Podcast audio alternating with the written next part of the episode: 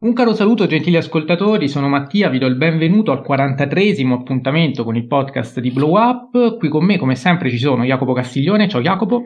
Ciao a tutti. Ed Enrico Bacciglieri, ciao Enrico. Ciao a tutti. A farci compagnia quest'oggi per parlare di Isao Takahata c'è anche un ospite veramente importante, illustre, che ringrazio, si tratta di Andrea Fontana. Ciao Andrea. Ciao a tutti, grazie di avermi invitato, però vabbè dai, illustre. Insomma. no, no, no, illustre perché insomma Andrea è un, un saggista, sceneggiatore, critico cinematografico, eh, scrive per uh, Fumettologica e Segno Cinema, lo trovate, ve lo dico subito, sui, su varie piattaforme, vari canali, ce n'è uno su YouTube uh, che si chiama Sguardo Apolide, lo trovate su Instagram, sulla sua pagina personale Andrea Fontana 81, ma anche sulla pagina Un film, un libro, una serie potete leggere qualche sua, qualche sua recensione su Letterbox eh, tramite digitando semplicemente nome e cognome Andrea Fontana, cosa che insomma eh, da un po', visto che ci siamo scoperti tutti e due lì, eh, mi diverto a fare molto volentieri eh, io stesso. E poi c'è una, una sconfinata quasi produzione di, eh, di libri alcuni, insomma, eh, penso a quelli con, con Enrico Azzano, sicuramente ehm, torneranno utili anche nella conversazione di oggi, ehm, in particolare quello sullo studio Ghibli, l'animazione utopica e meravigliosa di Miyazaki e Takata, di Bietti Edizioni, che proprio fuori onda stavamo dicendo Uh, c'è qualche problema uh, con uh, la versione cartacea che però insomma è ancora disponibile quella in ebook quindi vi invito chiaramente ad acquistarlo. C'è anche il libro su uh, Satoshi Kon che uh, Jacopo in qualche puntata uh, più volte ha avuto modo di, di, citare, il cinema visionario di uno dei più eccentrici protagonisti dell'animazione giapponese, edizioni Mimesis, e poi tutta un'altra serie di, eh, di, libri che adesso per questioni di brevitas dobbiamo in qualche modo riassumere, però c'è un po' di tutto, c'è Zemeckis, c'è Tsukamoto, c'è Shyamalan, c'è Ridley Scott, quindi ehm, anche una graphic novel, il cinema americano dopo l'11 settembre, insomma tanti tanti titoli, tante cose molto interessanti, quindi noi siamo veramente onorati Uh, e grati di, uh, di, averti qui con noi per parlare di Takata. Abbiamo selezionato questo regista ehm, che insomma insieme a Miyazaki è eh, il volto più importante dello studio Ghibli. Eh, su Miyazaki noi abbiamo fatto una, una, puntata in cui appunto abbiamo analizzato eh, la sua, la, sua, filmografia e, e oggi faremo qualcosa di simile, però chiaramente con L'aiuto di Andrea cercheremo anche di dare un taglio un pochino più eh, profondo eh, al, all'episodio, eh, tenendo presente sicuramente i film di Takahata che ha diretto per il Ghibli, ma magari spaziando anche oltre. Io do subito la parola ad Andrea chiedendogli così per iniziare e magari anche per dare un'indicazione a chi Takahata non lo conosce, perché insomma eh, ci ascoltano anche cinefili alle prime armi, quindi magari rivolgiamoci anche a loro e ti chiedo di introdurre questo regista chiedendoti chi è e perché magari è importante scoprirlo. Sì, allora intanto grazie per eh, questa introduzione ineccepibile, complimenti. Eh, però allora Isao Takahata è per lo più noto eh, per essere il, il, cofondatore dello studio Ghibli, il, uno dei, dei compagni sodali di Hayao Miyazaki però in realtà è stato uno dei protagonisti assoluti della, della storia dell'animazione giapponese più o meno recente.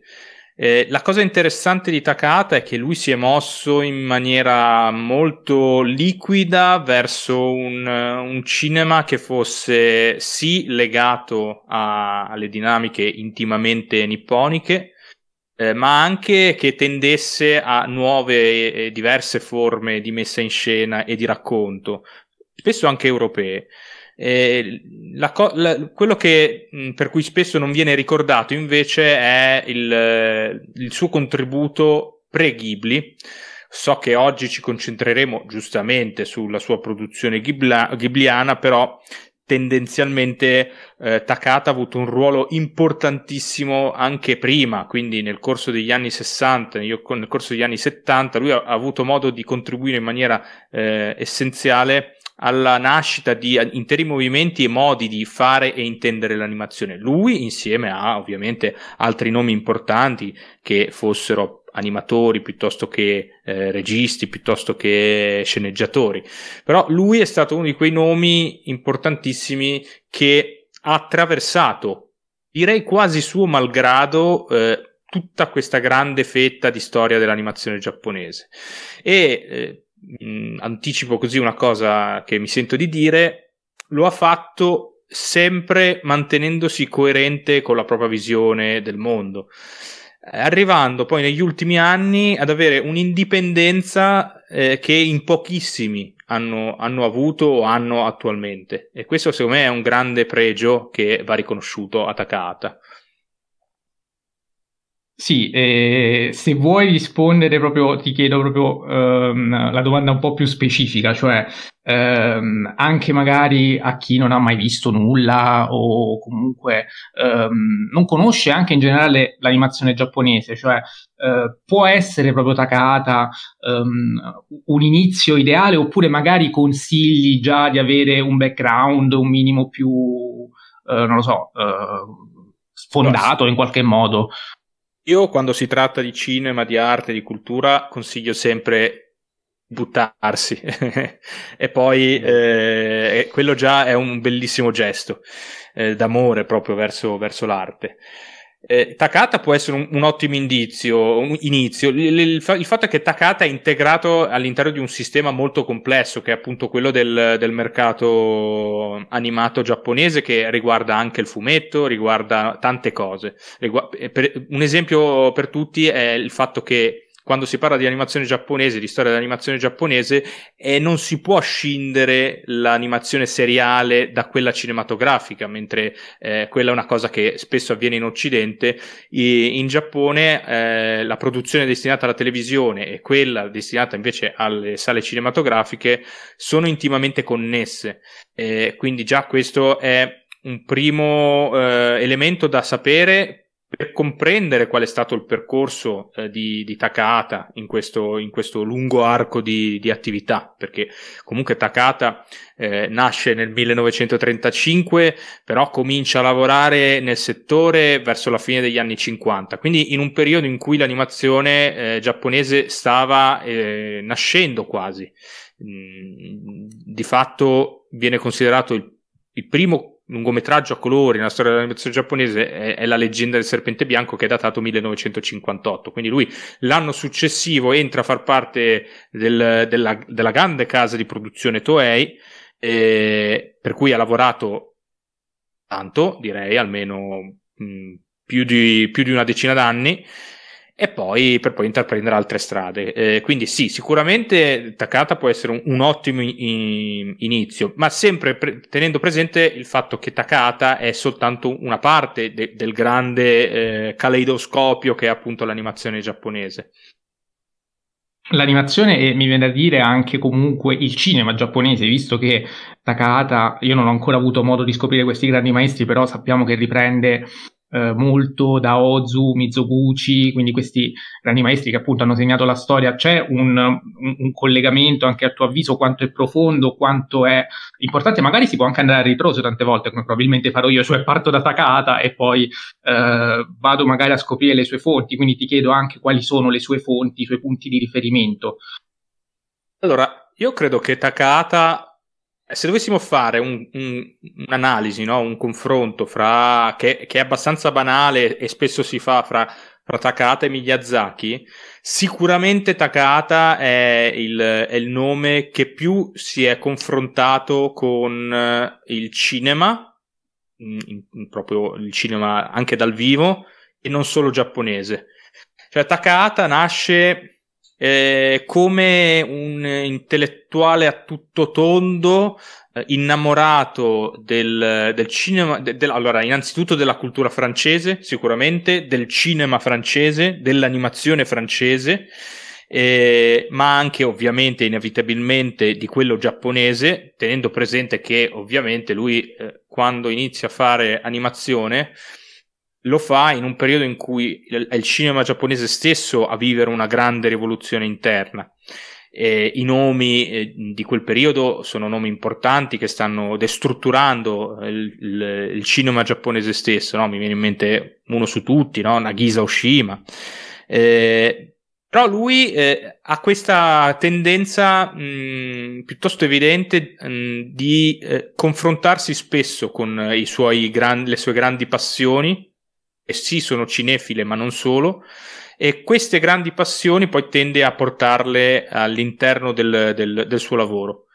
È una cosa che verrà fuori più col tempo, quindi mh, più nella parte finale della sua carriera, perché probabilmente all'inizio, negli anni 60, io credo che lui avesse un grande desiderio di esprimere eh, la sua grande, concreta e drastica visione del mondo attraverso appunto eh, l'animazione e in generale la regia, e, e lo ha fatto poi eh, raggiungendo un apice attraverso un film che probabilmente non, non, non, in tanti conoscono, ma che vi consiglio assolutamente di vedere perché è fondamentale non soltanto per comprendere l'importanza di Takahata, ma anche per avere un quadro più generale del, dell'andamento della storia dell'animazione giapponese che è Uh, vi dico il titolo italiano che però è cambiato diverse volte, è La grande avventura del piccolo principe Valiant, eh, in realtà il titolo italiano, ripeto, è stato mm, cambiato, mm, non, è, non, è, sempre stato questo. È disponibile però per chi lo volesse in Blu-ray e in DVD edito da Dynit, quindi qualora eh, qualcuno volesse buttarsi in questa visione io straconsiglio perché quella è stata un'esperienza eh, fondamentale, non, non, solo per Takata ma anche per Miyazaki. Miyazaki era dentro quella produzione e il film in sé è un film meraviglioso ha una qualità tecnica impensabile per l'epoca, il film è datato 1968 e dentro c'è anche Yasuo Tsuka. Yasuo Tsuka era un animatore che è morto recentemente ma che è considerato solitamente il grande maestro di Takata di Miyazaki, cioè colui che in qualche modo ha spinto questi due personaggi a muoversi verso quello che loro sentivano come delle esigenze creative eh, quel, quel, film è stato una, una piccola rivoluzione eh, che paradossalmente li ha anche un po' rovinati, soprattutto Takata, perché in quel film era stato messo grande, un grande investimento in termini economici, in termini creativi, in termini di tempo, di coinvolgimento delle, delle persone che dovevano appunto lavorare a quel film, ma il risultato al botteghino è stato piuttosto terribile. Questo aveva relegato Takata ai margini dell'animazione, quindi all'interno della stessa Toei Doga, dove all'epoca lavorava, lo, Takata dopo quel film, anziché assurgere a grande autore eh, consacrato, fu proprio relegato, fu proprio messo in un angolo eh, lì eh, e limitato in, in, in qualche modo. Ehm, probabilmente è stato anche un fallimento mm, per certi punti di vista, ma necessario per far sì che poi facesse quel passo successivo nel corso degli anni 70 insieme al suo sodale compagno Miyazaki. Jacopo. Sì, mi lego a quello detto da, da Andrea, eh, specificando anche una cosa, eh, ovvero che mh, Takata no, non è un animatore, ma è, è un regista e, mh, e, si distacca un po' dal, mh, diciamo dal, dalla solita figura eh, del, del, fumattista animatore che poi diventa regista facendo, facendo la gavetta ne, all'interno proprio dell'animazione giapponese. E, quindi lui legato a un cinema molto più europeo rispetto, rispetto agli altri, quindi mi, mi, pare di capire che si, si sta parlando di, di, un regista che è, è un po' un, una grande eccezione. E, e, quindi Andrea ti chiedo eh, una domanda personale così poi possiamo anche eh, entrare nel, nelle analisi di, di alcuni film. Eh, qual è stato il tuo approccio iniziale con Takata? Perché so che eh, come quasi tutti, eh, inconsapevolmente Heidi è, stato, è, stata la prima visione, eh, però quando ti sei accorto che eh, stavi ammirando un'opera d'arte di un maestro che poi sarebbe diventato così importante, ehm, vai. Ma allora, io ti direi che sicuramente, il, come dicevi giustamente tu, e credo che questo valga veramente per quasi tutti quelli della mia generazione, il primo approccio inco- inconscio è stato Heidi, eh, Anna dai capelli rossi, eh, persino Lupin. Eh, però lì io non sapevo chi ci fosse dietro, quindi ancora non avevo eh, consapevolezza del, del, del personaggio.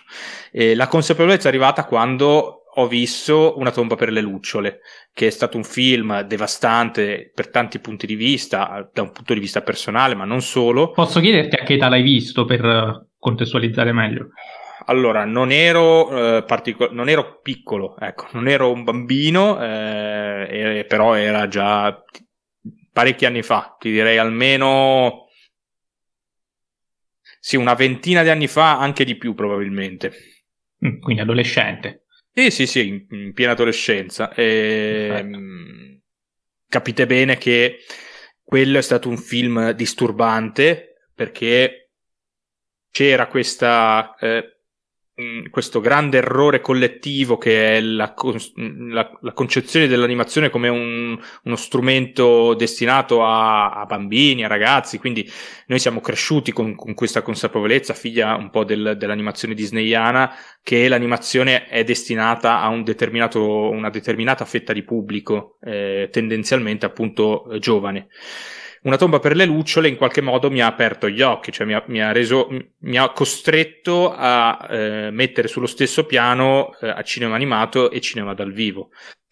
E da lì eh, è nato un grande interesse nei confronti di, di Takahata che poi ho seguito con grande difficoltà perché adesso è facile potersi vedere un film dello studio Ghibli o di Takahata eh, perché basta banalmente avere Netflix.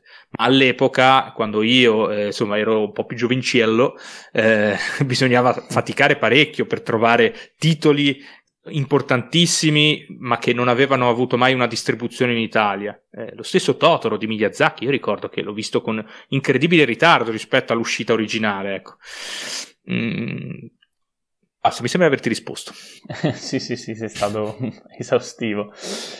E, sì, vabbè, ha iniziato a parlare già di una tomba per le lucciole, non so se Enrico nel frattempo vuole agganciarsi comunque a qualche domanda.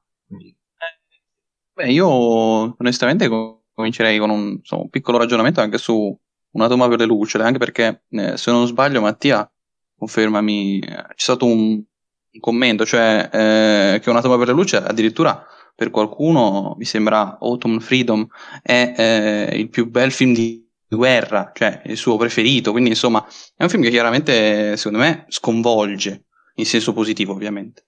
E, e secondo me mh, i film di eh, Takahata, almeno per me, eh, mi danno una sensazione sempre di sconvol- sconvolgimento, anche quello più modesto, che non so se eh, Andrea sei d'accordo, è Pompoco.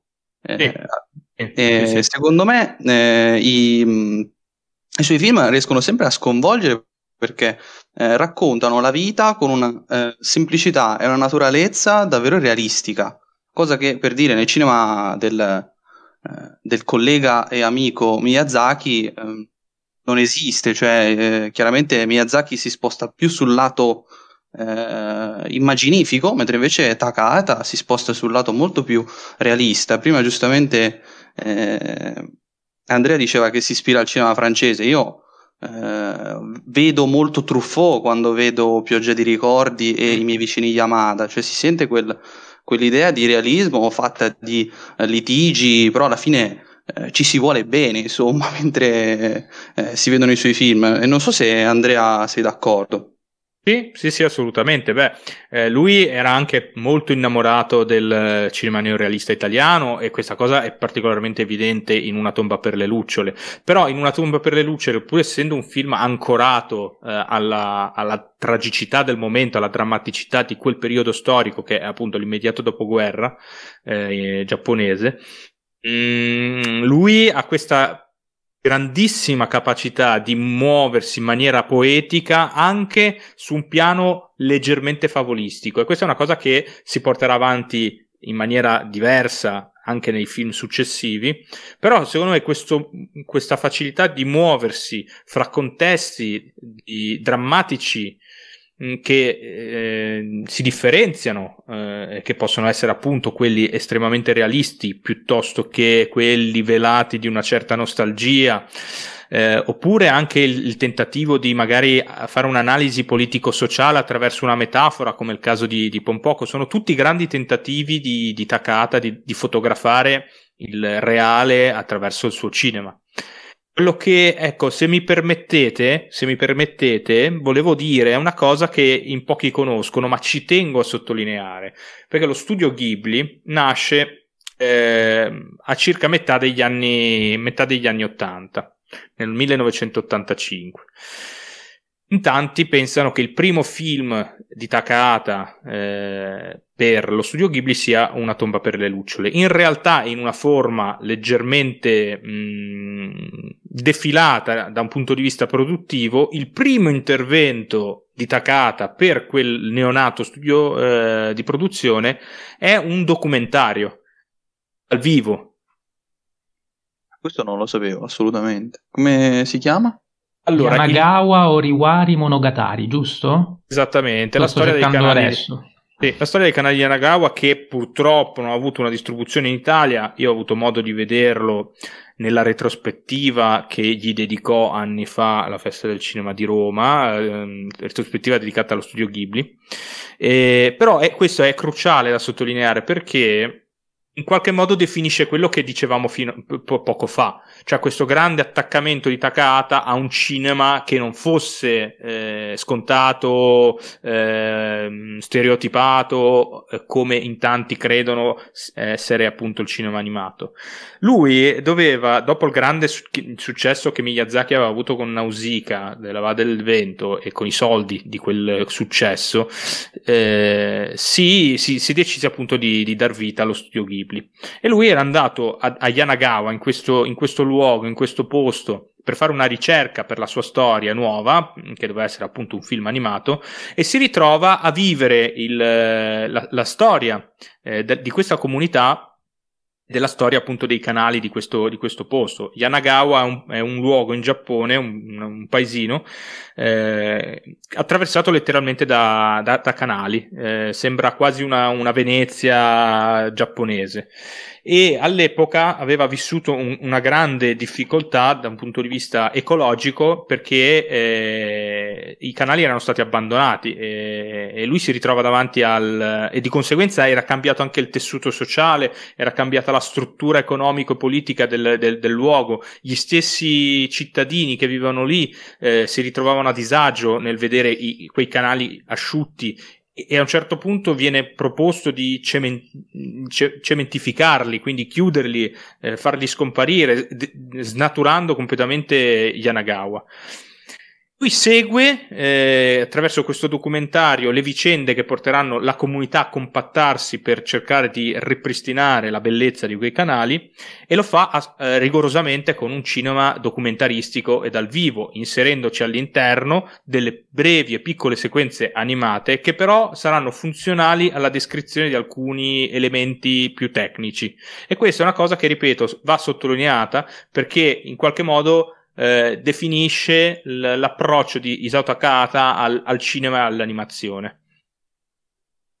Hai fatto benissimo a precisarlo e noi siamo qui già che prendiamo appunti e cerchiamo anche come recuperare eh, questo, questo, film. E, ehm, per tornare a, a, Una tomba per le lucciole, io eh, ci tenevo così a dirlo, è, è, tra l'altro il primo film di Takata che ho visto, a parte Heidi e Anna dai capelli rossi, c'è un nostro ascoltatore, ne approfitto subito a citarlo, Riccardo Maione ci ha scritto um, la serie del World Masterpiece Theater attendono, le serie del World Masterpiece Theater, quindi quelle che comprendono anche Anna dai capelli rossi e Heidi, e c'è questo ragazzo che mi assilla con l'accezione più positiva possibile del termine eh, da, da diversi mesi spronandomi a recuperare queste serie. Ovviamente che ho visto da bambino, ma eh, con occhi che sono appunto quelli del bambino molto meno consapevoli, e a recuperarle e quindi magari quando avrò un po' di tempo senz'altro lo farò molto volentieri, anche perché insomma lo stesso Andrea Fontana ci ha appena detto quanto siano importanti per Takata, eppure dicevo appunto Una tomba per le lucciole è stato il primo film che ho recuperato appositamente per questa puntata e se c'è una cosa che mi ha colpito uh, è, è, stata proprio so, sono, sono due. Allora, la prima è l'utilizzo dei dettagli, non solo sul piano visivo ma anche narrativo, perché quelle due cose vanno un po' di pari passo. Quando per esempio c'è uh, la donna che prepara il cibo e si lecca sempre le dita, e, e, tu vedi, è un gesto della quotidianità. Ecco, questo gesto mi ha fatto ripensare a mia nonna, che anche lei, per non sprecare il cibo, è abituata, anche le briciole non, vanno, non devono andare per terra, le deve, eh, eh, le deve, consumare, insomma, sono comunque cibo, sono comunque nutrimento che in un periodo di carestia, di difficoltà economica, come era quello del dopoguerra giapponese, anzi quello della guerra giapponese, perché in quel momento la guerra di fatto ehm, non era ancora del tutto finita, anzi. E, e quindi vedi anche da un gesto come questo capisci tutto un contesto. E, e, penso che questa poi è una delle grandi grandezze del cinema, delle più belle grandezze del cinema, è Takata già con così poco riesce a trasmettere così tanto, ma sono tanti dettagli, c'è anche eh, il modo in cui vengono fatte le porzioni di cibo, ecco, eh, agli orfani che non sono parte della famiglia si danno porzioni più risicate, agli altri invece eh, porzioni più abbondanti, a uno solo il brodo, all'altro anche il quindi tutti questi piccoli dettagli messi insieme che in realtà ci danno da soli l'idea di un qualcosa di, uh, di più grande. E la seconda cosa che invece uh, che mi ha colpito in modo particolare è stata la capacità comunque di caratterizzare tutti i vari personaggi in modo assolutamente eh, realistico sì, ma non manicheo, perché qui anche i bambini che sono eh, assolutamente, eh, insomma, prendiamo le, le, loro parti, chiaramente ci fanno molta tenerezza, sono dei bambini che vivono in povertà e cercano di sopravvivere, però sono comunque dei ladri, a un certo punto lo diventano, diventano degli sciacalli che vanno a rubare quando ci sono i bombardamenti, quindi eh, capisci anche le persone che si sentono derubate dal loro atteggiamento, quindi eh, anche la stessa donna che poi a un certo punto si vede quasi costretta a uh, cacciarli di casa, poi se ne vanno loro, però sono stati messi alle strette, ma uh, è un personaggio sicuramente negativo, la critichiamo, pensiamo male di lei, ma mettia- ci mettiamo anche nei suoi panni e capiamo anche che sta vivendo una situazione difficile, c'è anche la sua famiglia a cui mh, chiaramente va il primo pensiero, perché questi orfani sì, sono orfani, sono dei bambini, però non sono i suoi, quindi uh, anche il cattivo in fondo non è poi così cattivo perché ha delle buone ragioni per esserlo e il buono, pur essendo buono, comunque del male lo commette. Quindi eh, questo poi è l'orrore della guerra. E volevo chiederti, insomma, se ehm, anche tu eh, hai avuto modo la prima volta che hai visto questo film, visto che eh, è stato anche il tuo primo film della svolta, chiamiamolo così, come detto prima Jacopo, eh, hai notato queste cose o in alternativa quali sono le cose che proprio appunto ti hanno, ti hanno più colpito al di là del, della trama che chiaramente è spiazzante perché uno guarda un cartone con una concezione tante volte appunto quella nostra, eh, per, per, bambini, ma insomma l'hai già detto tu molto bene, poi guarda questo film e chiaramente ci rimane assolutamente spiazzato.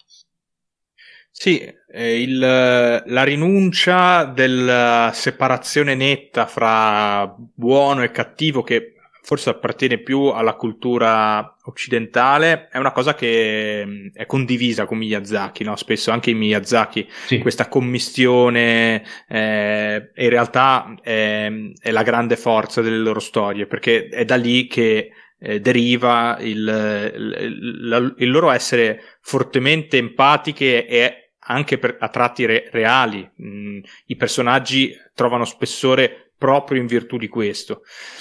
Io eh, quello che all'epoca mi colpì di una tomba per le lucciole fu proprio la, l'assenza totale di, di mediazione no? nel raccontare quel, quel, dramma, cioè il coraggio che Takata ha avuto nel, nel raccontare la storia di, del, della, adesso non vorrei spoilerare, io, io, penso che insomma chi ci ascolta... Sì, sì, eh, poi...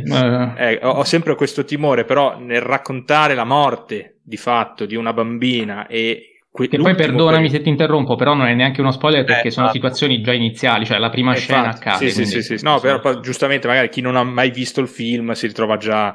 Però effettivamente è... Lui mette subito le cose in chiaro, mette subito in scena la morte di questa bambina e poi da lì parte un flashback che ci informa come è arrivata questa, questa situazione. Quello che viene fuori è di primo acchitto una grande sfiducia nei confronti del genere umano, perché spesso effettivamente eh, ci troviamo in quella situazione di non collaborazione, di eh, forzato eh, tentativo di sopravvivere con tutti i mezzi che abbiamo a disposizione, però al tempo stesso una grande umanità emerge in qualche modo, eh, piccoli gesti che assumono forme poetiche e dolci, non soltanto da parte del fratello. E secondo me questo è il grande equilibrio su cui si muoveva Takahata ed era la forza del suo cinema. Poi c'è da dire che Una tomba per le lucciole nasce anche mh, da una sua esperienza personale, perché lui nel, nel, pieno della guerra si è ritrovato durante un bombardamento da solo, eh, non trovava più la sua famiglia. La sua è una grande famiglia, lui, se non ricordo male, era l'ultimo di, di più fratelli. E, e, quindi si è trovato a, vi, a, trovarsi da bambino nella situazione eh, di totale solitudine, di disperazione, di non sapere se appunto le persone che amava, eh, a cui era più legato, fossero ancora vive oppure no, in mezzo al caos. Quindi quella, secondo me quelle forti emozioni lo hanno in qualche modo segnato. Eh, lui aveva, se non ricordo male, sette anni quando è successo quell'evento e se l'è portato dietro e questa esperienza personale, questo grande dramma personale, l'ha riversato in una tomba per le lucciole. E però ancora oggi a rivederlo con grande fatica, non, non lo nego, fatica perché effettivamente non, non ne esci conciliato con, con, con, il mondo, però comunque riesco sempre a, percepire delle sfumature di positività, cioè del, mi pare che, che, che Takata fosse drastico nel raccontare la morte, nel raccontare raccontarla anche in un modo eh, orrorifico a volte e, ehm, e, addirittura calca la mano quando si tratta di eh, spingere sul lato emozionale no, della storia. Eh, però lo fa con una trasparenza e con un'onestà intellettuale che effettivamente eh, rifugge da qualsiasi manicheismo mh, mm, e rimane soltanto l'emozione di, di una situazione straordinaria, eh, per quanto terribile, eh, e, e, che giustamente va raccontata. Jacopo, torno da te eh, se vuoi soffermarti ulteriormente su questo film oppure se vuoi già avvicinarti al successivo che è Pioggia di ricordi del 1991. Guarda, eh, cito veramente un paio di cose sulla tomba delle lucciole. Eh, è un film pieno di dettagli, è un film che non, molto coraggioso, come diceva Andrea. E, um, le immagini che mostra eh, non sono edulcorate, ci sono morti, corpi smembrati, insomma, è, è un film d'animazione che ehm, consapevole di esserlo eh, fa un passo avanti e, e, lo fa con i particolari perché ehm, le lucciole stesse che danno il titolo all'opera ehm, sono forse loro stessi e quindi sono destinati a morire in, in, in quei luoghi eh, bombardati, annientati dal, dalla guerra, eh, oppure la scatolina delle caramelle, eh, inizialmente insignificante, ma eh, poi viene utilizzata dal, dal, fratello più grande per preparare ehm, alla sorellina una bevanda zuccherata. Insomma, eh, ci sono tantissimi particolari che riescono a ehm, infarcire la pellicola di una poesia, di una bellezza e delicatezza che, che essendo in contrasto con il tema tragico e, e, e veramente eh, drammatico del, de, di un Giappone distrutto da, dalla fame, dalla povertà e quindi dalla guerra e direi anche da un nazionalismo eh, inefficiente, come succede per esempio con, ehm, con la zia, insomma, ehm, quindi per me si, si, sta veramente parlando di sicuramente un capolavoro, ma un film struggente che come Andrea è difficile, eh, come, come, ha detto Andrea, eh, è sicuramente difficile rivedere. Ammetto che eh, vorrei dire solo una piccola cosina, anche perché dei tre capolavori, secondo me, ghibliani, questo è forse il meno bello per, per i miei gusti. Eh, però, secondo me, collegandomi alla cosa che diceva prima Andrea, cioè nel vedere un po' di speranza, in questo senso, secondo me, le lucciole sono l'aspetto fondamentale, cioè che eh, portano luce in una grotta, in, un, insomma, in una casa abbastanza improvvisata e poi però alla fine si spengono, però alla fine si possono anche riaccendere, insomma, secondo me si sente un minimo di uh, speranza nonostante il dramma di fondo, uh, che è veramente, come già detto, e lo ribadisco, perché non si ribadisce mai abbastanza, uh, struggente. Ah, tra l'altro, volevo aggiungere giusto una cosa, pensate alla follia di, di, di quest'uomo Mm, e, e lo dico nel senso buono ovviamente, però che vi fa capire che tipo di, di personaggio fosse, che spesso non, non scendeva a compromessi no? quando si trattava di raccontare le sue storie. Una tomba per le lucciole e eh, il mio vicino Totoro sono stati proiettati insieme. Questa è una, è una piccolo dettaglio che in tanti non conoscono, ma è stata una scelta eh, di, di, di, produzione. No? Eh, eh, eh, I due film erano in qualche modo coevi e hanno deciso di proiettarli insieme. Cioè, prima un, un, Il mio vicino Totolo e poi una tomba per le lucciole. Oltre alla follia appunto di, di, proiettare due film al prezzo di un biglietto, quindi già economicamente è una cosa che non, non avrebbe senso, ma la follia di mettere insieme due film così opposti, cioè così diversi, che però sono due film che eh, descrivono perfettamente il modo in cui Miyazaki e Takahata si sono approcciati alla, al loro cinema.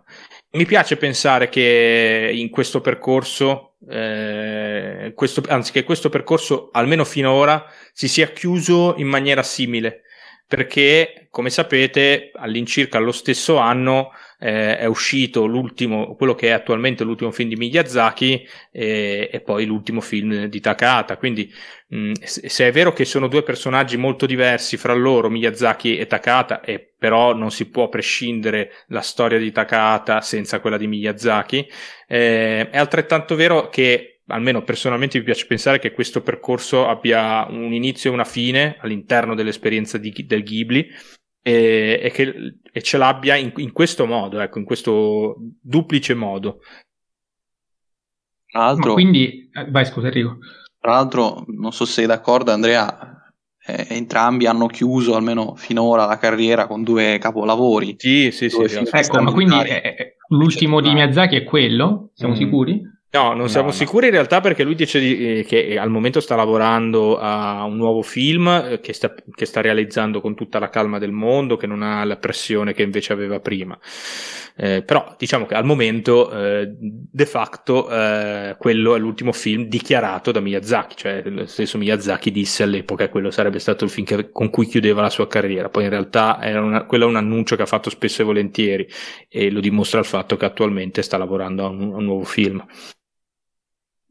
Va bene, io invece mh, mm, comincio io ad introdurre piogge di ricordi e torno a te Andrea per chiederti una cosa che poi insomma chiedo anche a Jacopo ed Enrico, eh, anche se noi abbiamo avuto già modo di parlarne eh, da di noi in chat, per capire come mai questo film, che a mio avviso è capolavoro totale, sia così sottostimato o comunque dimenticato, ignorato. Io nel mio piccolo mondo, eh, nella mia piccola finestra di web e delle pagine che seguo, quando arriva Takahata, qualcosina di una tomba per le lucciole, tanta storia della principessa splendente, tantissima, predominante. Pioggia di ricordi, mh, non avevo mai visto mezza locandina di questo film che appunto poi vado a vedere per registrare il podcast e mi trovo davanti un capolavoro totale che non mi sarei mai aspettato e quindi mi dico ma, ma perché un film del genere così bello, così importante eh, è anche così poco noto, almeno tra i non eh, chiaramente esperti di animazione come il sottoscritto.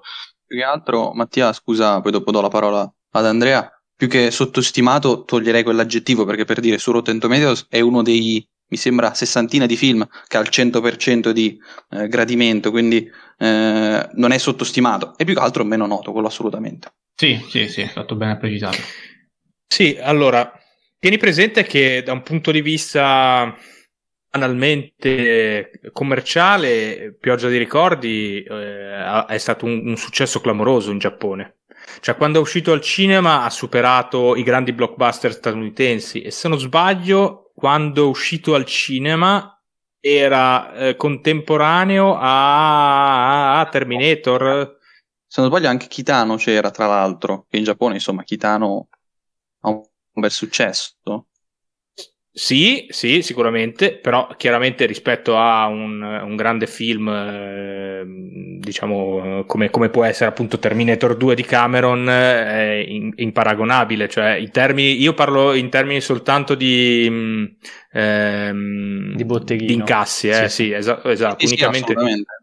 È stato un campione di incassi, eh, a parte che trovo la cosa abbastanza peculiare perché non non, non è, che si presenta esattamente come un film pronto per sbancare il botteghino. Eh, allora, io è, è, vero che è uno dei pochi, dei meno conosciuti di Takata. Eh, sono d'accordo con te che secondo me è probabilmente il suo più bel film insieme alla, alla storia della principessa splendente. E credo che il, eh, il, grande equivoco nasca dal fatto che abbiamo avuto una distribuzione terribile è quasi del tutto assente per decenni, perché è uscito nel 91 in Giappone, ma in Italia l'abbiamo visto soltanto quando finalmente le opere dello studio Ghibli sono arrivate, non è mai arrivato al cinema, è andato direttamente in un video, eh, quindi ha avuto proprio una storia distributiva terribile. Ecco. Quindi quello purtroppo ha inciso sulla percezione che le, che le persone hanno di, di, di, dello studio Ghibli e, di Takata. Mm, poi ecco, eh, c'è da dire che effettivamente mm, lo studio Ghibli viene spesso fatto coincidere con eh, l'opera di, di Miyazaki, eh, invece Takata ha un ruolo altrettanto importante, ma come dicevamo Takata è stato molto più radicale di Miyazaki, non, non scendeva a compromessi. E, e, e oggettivamente questo film è, ne, ne è l'esempio più clamoroso perché è un film che racconta molto brevemente la trama è quella di una donna che va in vacanza in, una, in campagna eh, e decide di dedicarsi alla vita di campagna nel, nel frattempo rivive la, le sue esperienze di, di, bambina. Quindi è un continuo muoversi da un punto di vista temporale cronologico fra eh, da, dal 1900 degli anni 60 eh, a, a, a, ai giorni contemporanei, eh, che però non sono eh, il 91 di quando è uscito il film, ma sono l'inizio degli anni 80. E, mh, e questo, questo, questa, questa, storia sostanzialmente poi punta a creare una grande fotografia eh, esistenziale, perché poi quello che viene fuori è una grande fotografia esistenziale eh, ricca di tutte le sfumature che ovviamente l'esistenza ci, ci, dona, ci regala, però al tempo stesso nasconde anche un grande messaggio politico che eh, è una cosa che va sottolineata perché Takata aveva un, un, una grande coscienza politica, eh, aveva una grande coscienza sociale, si è sempre, si è sempre impegnato per, per, per, i suoi principi e addirittura spesso è sceso anche eh, in, in, campo, in piazza, esatto, sì. quando si, si, trattava di protestare pubblicamente per i diritti dei lavoratori, nel caso della Toei, piuttosto che eh, la, la, la, la, folle cementificazione che ha vissuto eh, Tokyo, il Giappone nel corso del, del, boom economico, quindi sono tutti elementi che effettivamente hanno portato Takata ad avere, mh, mm, come molti della sua generazione, un profilo di coscienza politica sociale di un certo tipo che ha riversato inevitabilmente sui suoi film. E questo è un, un caso eh, piuttosto evidente. Eh, però eh, sono quei misteri che non si spiegano. C'è da dire che quando tu dici eh, è poco conosciuto, probabilmente è poco conosciuto in Italia, effettivamente. Certo. Sì, poi eh, ripeto, cioè anche, è, è t- tutto è anche molto relativo. Noi nella puntata su Miyazaki avevamo specificato anche questa cosa che hai fatto bene a sottolineare, quindi che eh, Ghibli e Miyazaki non sono sinonimi perché Miyazaki non era da solo, e abbiamo proprio nominato Takata promettendo questo tipo di puntata, quindi insomma siamo stati di parola in tal senso e mh, mm, chiedo a Jacopo su Pioggia di ricordi se vuole dire la sua. Visto che Jacopo all'inizio mi sbaglio oppure tu non eri particolarmente...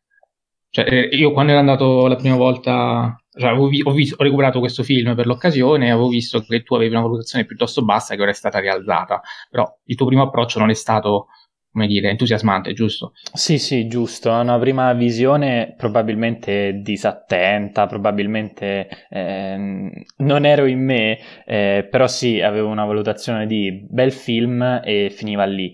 Eh, invece l'ho rivalutato molto, eh, del tutto praticamente, e, ehm, e, mi vorrei concentrare sul, sul finale eh, che per me è davvero incredibile. Ehm, nel finale sostanzialmente c'è un punto di incontro tra le due Taeko, quindi quella del, del passato e quella del presente, e entrambe eh, alla fine di, di, un proprio, di, un proprio, cammino di formazione, se vogliamo, e nonostante siano lontane, lontane, un ventennio quasi, dalla, da, proprio dal proprio momento. E, ehm, e, in quel finale, secondo me, c'è, c'è, un po' di Fellini, e quindi dovevo assolutamente citare, eh, però in, in, una maniera quasi, ehm, quasi opposta, perché c'è un treno eh, come nei vitelloni. Quindi Taeko è quasi un, un moraldo, però opposto perché ehm, Taeko eh, ottiene la, diciamo, la propria eh, presa di consapevolezza di sé e, e quindi durante tutto il film ripercorre il suo passato, si mette in discussione e, e, una volta concluso il suo viaggio formativo ed esistenziale ne inizia uno fisico, quindi pre- prendendo un treno, perché si, si, rende conto di essere pronta per un, nuovo, per un nuovo inizio. La differenza con i vitelloni di Fellini è che in quel caso Moraldo aveva bisogno eh, di, mh, e sapeva soprattutto che la cosa giusta da fare era andarsene da Rimini, eh, patria di Vitelloni appunto, mentre Taeko al contrario che ha vissuto tutta una vita a Tokyo, una volta preso il treno capisce di essersi riscoperta e facendolo capisce anche cosa vuole davvero dalla vita. E quindi, come ha detto bene Andrea, non scende a compromessi, riprende il treno però nel senso opposto e se, e se ne torna dove vuole, dove vuole, stare, ovvero in campagna con le persone a cui, a cui è più legata. E questo finale eh, in questa seconda visione, eh, e ce ne sarà sicuramente una terza e una quarta, eccetera, eccetera, eh, mi, ha, mi, ha, veramente sconvolto e, e, sì, questo è sicuramente tra i, tra i migliori film de, del maestro giapponese. Enrico. Eh cosa succede se unisci Eisenstein, Truffo, Fellini in un film e Ozu, ovviamente. Ottieni Pioggia di ricordi, che è uno dei, film, uno dei miei film preferiti in assoluto. Cioè, eh, questo insieme alla Città Incantata sono le vette, secondo me, del Ghibli.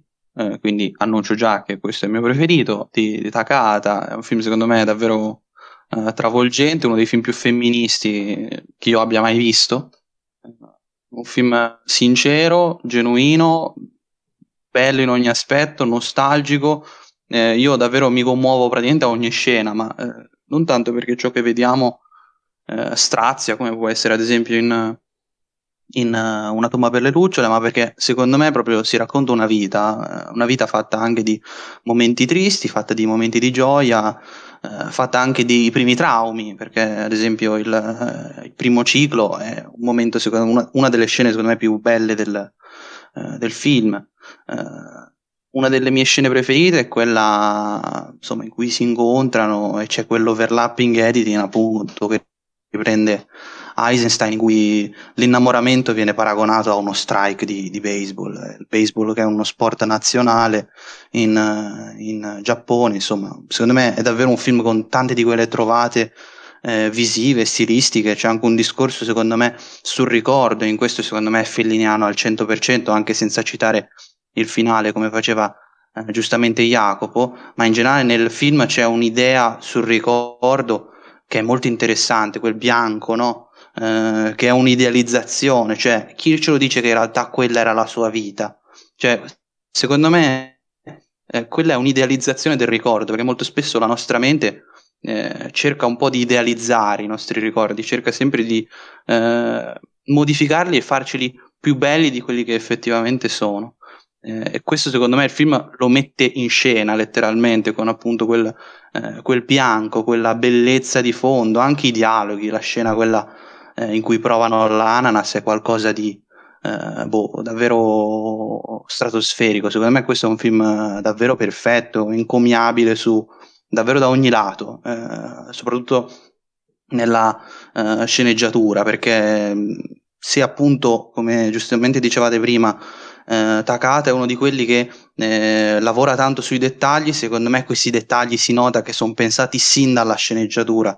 Eh, perché c'è proprio un'idea anche per come vengono messi in scena questi dettagli che si nota che è tra virgolette studiato a tavolino. Eh, quindi secondo me è un film davvero ineccepibile e io lo amo a livelli indescrivibili.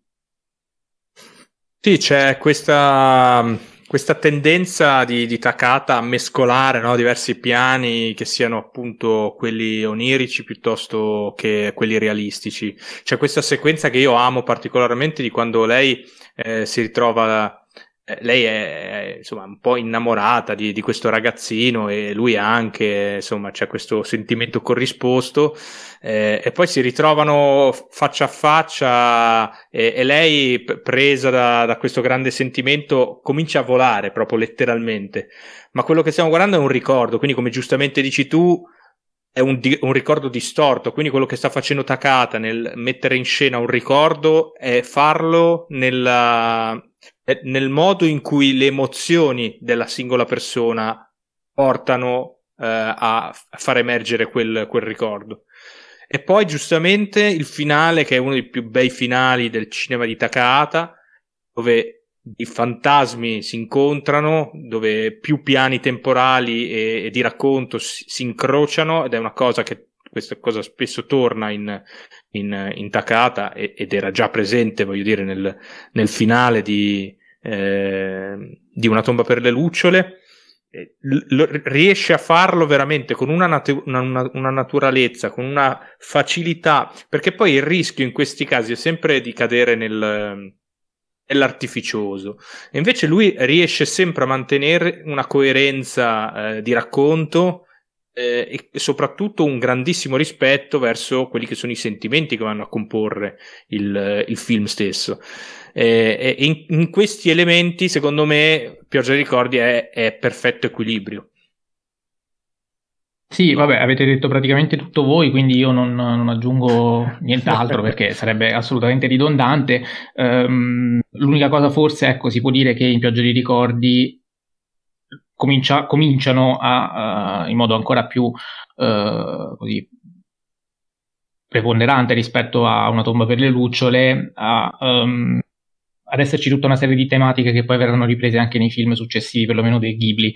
Penso non tanto a, al tema dell'infanzia che era già appunto presente nel primo film, però alla, all, all'importanza della vita rurale e all'incontaminata bellezza della natura rispetto alla vita, uh, alla vita urbana, perché poi a un certo punto questo film diventa proprio un racconto bucolico quando lei uh, decide di uh, dedicarsi alla raccolta nei campi e non è un caso che i, i ricordi della giovinezza le affiorino proprio mentre lei si reca in campagna. E quindi abbiamo la bellezza incontaminata della natura che riporta alla bellezza incontaminata dell'infanzia, c'è un chiaro parallelismo in tal senso e, uh, e quindi questi ricordi cominciano ad affiorare e a, ad avere un effetto proprio nella sua vita, tant'è che infatti abbiamo visto anche come finisce, visto che uh, se non fosse andata in campagna uh, e, e, quindi se non fosse affiorata all'infanzia non sarebbe riuscita a prendere la decisione che prende nel finale.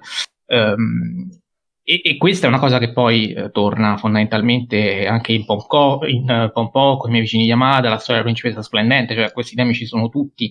Ehm, e qui c'è anche un, un, un'altra grande critica che è quella alla famiglia patriarcale, perché eh, qui il padre quando le impedisce di dedicarsi al teatro, per esempio, anche il suo essere così austero, di poche parole, risoluto, ma alla fine decide tutto lui da solo, eh, è un po' Eh, se vogliamo, l'antagonista del, del film. Però ecco, oltre a, alla lei adulta che in qualche modo sembra inizialmente rifiutarsi di ascoltare la lei infantile, quindi ehm, c'è anche questo doppiamento a cui avete fatto riferimento, quindi insomma io l'ho trovato assolutamente interessante, assolutamente toccante, assolutamente commovente e il tutto era assolutamente inaspettato, quindi eh, questo mi ha fatto assolutamente piacere, ma io adesso chiedo ad Andrea cosa è successo con Pompoco, perché con Pompoco per me c'è un grandissimo passo indietro. Ora ci sono Jacopo e Enrico che già mi hanno bacchettato perché sono troppo cattivo, troppo severo. Dai, dai Però, sei troppo cattivo, dai, Allora, onestamente, e cominciamo un po' a discutere, magari, speriamo di no, però questo film ho fatto proprio fatica a seguirlo, cioè... Eh, non per i motivi della tomba per le lucciole, ma proprio perché eh, mi ha annoiato tantissimo, l'ho trovato molto infantile, nonostante ci sia, come sempre, intacata, per carità, un messaggio anche piuttosto chiaro, però ecco, forse qui è troppo chiaro, troppo didascalico, eh, questa voice over com- super invasiva, un umorismo assolutamente puerile, io no, veramente qui non me l'aspettavo, sarà che venivo da quei due capolavori, quindi il passo indietro... Eh, il tonfo insomma è ancora più pesante, però eh, chiedo a te eh, magari di dirci qual è il bello di questo film perché io ho fatto fatica a trovarlo. Allora, eh, sì, sei un po' cattivo, dai.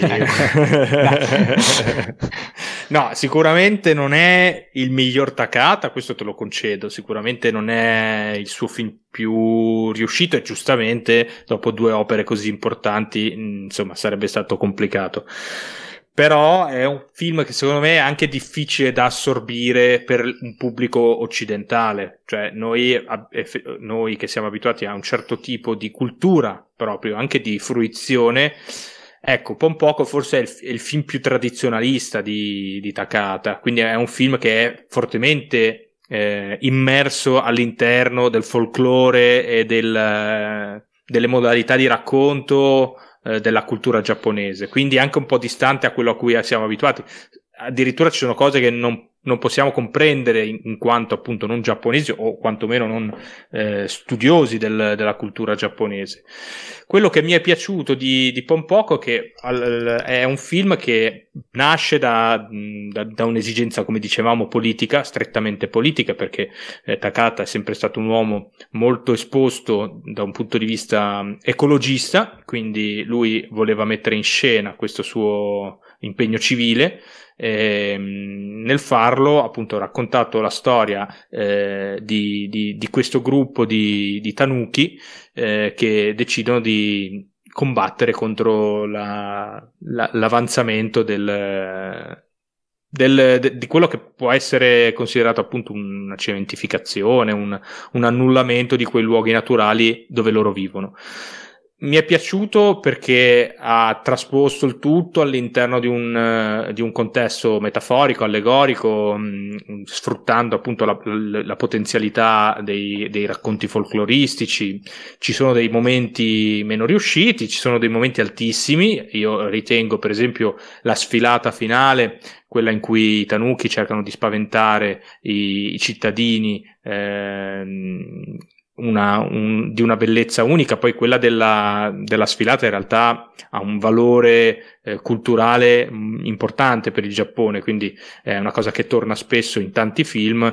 In quel mo- Con, voglio dire, è uno degli esempi più recenti, ovviamente Con ne ha fatto anche un, un uso completamente distorto e, eh, e, e, diverso rispetto a quello più tradizionale di, di Takata però c'è anche lì, verso la fine, questo senso nostalgico delle cose, perché lui si rende conto che sostanzialmente sta raccontando non un, un, momento di ribalta, non un momento in cui riporre speranza, ma è un fallimento. Quello che succede poi sostanzialmente è un grandissimo fallimento, che è il fallimento del, del, della sua generazione, il fallimento in generale del, de, de, della brutalità con cui abbiamo veramente stuprato il territorio, e, e dico abbiamo perché cioè, ci, ci, metto anche noi occidentali, noi italiani in particolare, eh, il territorio negli anni 60, negli anni 70, quindi in un periodo in cui eh, tutto questo poi ha avuto delle conseguenze soltanto recentemente. Mi verrebbe da dire che aveva ragione. Eh, nel, nel, raccontare questo grande impegno politico, però, eh, è riuscito a raccontare una favola, quella che è sostanzialmente una favola, arricchendola appunto di quegli elementi tradizionalistici molto particolari, quindi anche difficili da, eh, da comprendere, spesso difficili da mh, mm, entrarci in sintonia no? Nel, nell'economia del racconto, mh, mm, però continuo a pensare che sia comunque un, un, ottimo film, ecco, non il miglior Takata, però un ottimo film. Non, non lo definirei un brutto film, sicuramente. Eh, Jacopo. Sì, io mi limito a dire una cosa che eh, mh, tra l'altro aveva, avevamo già non approfondito, ma comunque citato insieme a Enrico, eh, cioè il concetto di trasformismo, che anch'io ho trovato molto molto interessante. Legata alla sopravvivenza soprattutto, eh? Questo è eh, importante. Io ne, io ne, faccio un discorso simile, ora, ora ti dico, eh, perché nonostante le differenze eh, tra umani e tanuki, eh, questi continui parallelismi tra le due, le due razze ehm, ci, ci lasciano intendere che ehm, che in realtà gli umani quando eh, inquinano, quando distruggono, eh, quando eh, abbandonano anche i valori ehm, d- del passato, in realtà stanno facendo male a loro stessi, perché i tanuki poi, eh, per compromesso, eh, sono costretti a a, a, a, vivere in città eh, con sembianze umane. E, ehm, e quindi è un po' uno stratagemma simile che, utilizza, che ha utilizzato la Guion nel suo molto più recente, Il viaggio del principe, quando rappresenta tutti come scimmie antropomorfe. Ecco, qui questa differenza tra umani e tanuki in realtà poi ti sta dicendo che gli umani quando eh, fanno la guerra, se vogliamo, alla natura e quindi ai tanuki, stanno facendo la guerra a loro stessi e, il futuro, e nel futuro ne, ne, pagheranno le conseguenze. Quindi Tagada da questo punto di vista, eh, non dico visionario, ma comunque era già uh, avanti eh, per, per, gli anni. E poi quella, quella sfilata, quella parata finale che ha citato eh, Andrea, eh, ancora di più eh, mette il carico su questa differenza eh, tra quel, quel, Giappone folcloristico, gioioso, eh, quindi distinto da eh, festività, risate, stupore, e, e, una metropoli nipponica standard, noiosa, grigia, frenetica per le pressioni che ha, eh, poiché impegna i propri abitanti praticamente soltanto nell'ambito lavorativo o in quello della distruzione del, della natura. Quindi per okay. me... Di, vai, vai Andrea. No, eh, no, proprio ricollegandomi a questo, che effettivamente eh, depauperati loro, del loro potere di fantasia, e che è la cosa sì, più sì. terribile perché loro non si rendono conto che eh, sono di fronte a un evento eh, spettacolare, eh, loro pensano sia un, una parata organizzata, quindi c'è anche questo aspetto da sottolineare, no? mette in scena l'uomo moderno come un uomo incapace di, di sognare, di confrontarsi con il fantastico e quindi povero sostanzialmente. Bravissimo, volevo, volevo arrivare lì, esattamente. Enrico? Io mm, volevo giusto fare una postilla sul discorso trasformista, anche perché prima, preso dal mio amore smisurato di Pioggia di Ricordi, mi sono dimenticato di dirlo. Eh, quando si dice che appunto una cosa che ami fai più fatica a spiegare perché ti piace rispetto a una cosa che non ti piace. Eh, no, eh, trasformismo spesso ha un'accezione puramente negativa e politica come termine, ma in realtà eh, Takahata dà a, al termine, diciamo, trasformismo, in generale la trasformazione di un individuo, eh, un termine molto più sfaccettato e più a 360 gradi. Ad esempio in Pioggia di Ricordi c'è il ragazzo che per piacere alla ragazza si trasforma letteralmente in quella eh, posa un po', eh, un po' gangster, no? un po' da, da figo eh, che poi era una cosa che insomma chi, ha, chi conosce la cultura giapponese eh, di, di, quegli anni, quindi anni 80, insomma la, la, la conosce abbastanza. Eh, pensiamo a Rocky Joe per chi legge manga. Ehm, quindi secondo me eh, Takata fa un lavoro sul trasformismo molto interessante. Qui secondo me lo porta a un livello anche ha ragione Mattia a dire didascalico, ma secondo me è importante ricordarci il fatto che è un film destinato ai bambini. E secondo me eh, tra questo eh, che è destinato ai bambini e dà una lezione sul mondo, secondo me molto interessante, e un film come Il mio vicino Totoro, che sapete io apprezzo ma non amo a dismisura, eh, Secondo me questo, nella sua essere didascalico, eh, è molto più impegnato politicamente rispetto appunto a Il mio vicino Totoro, che è un film dedicato secondo me eh, solo eh, ai bambini, eh, che regala un momento chiaramente di intrattenimento, che però secondo me eh, finisce un po' lì. Eh, secondo me, ehm, un in questo senso, è davvero un film importante, anche perché poi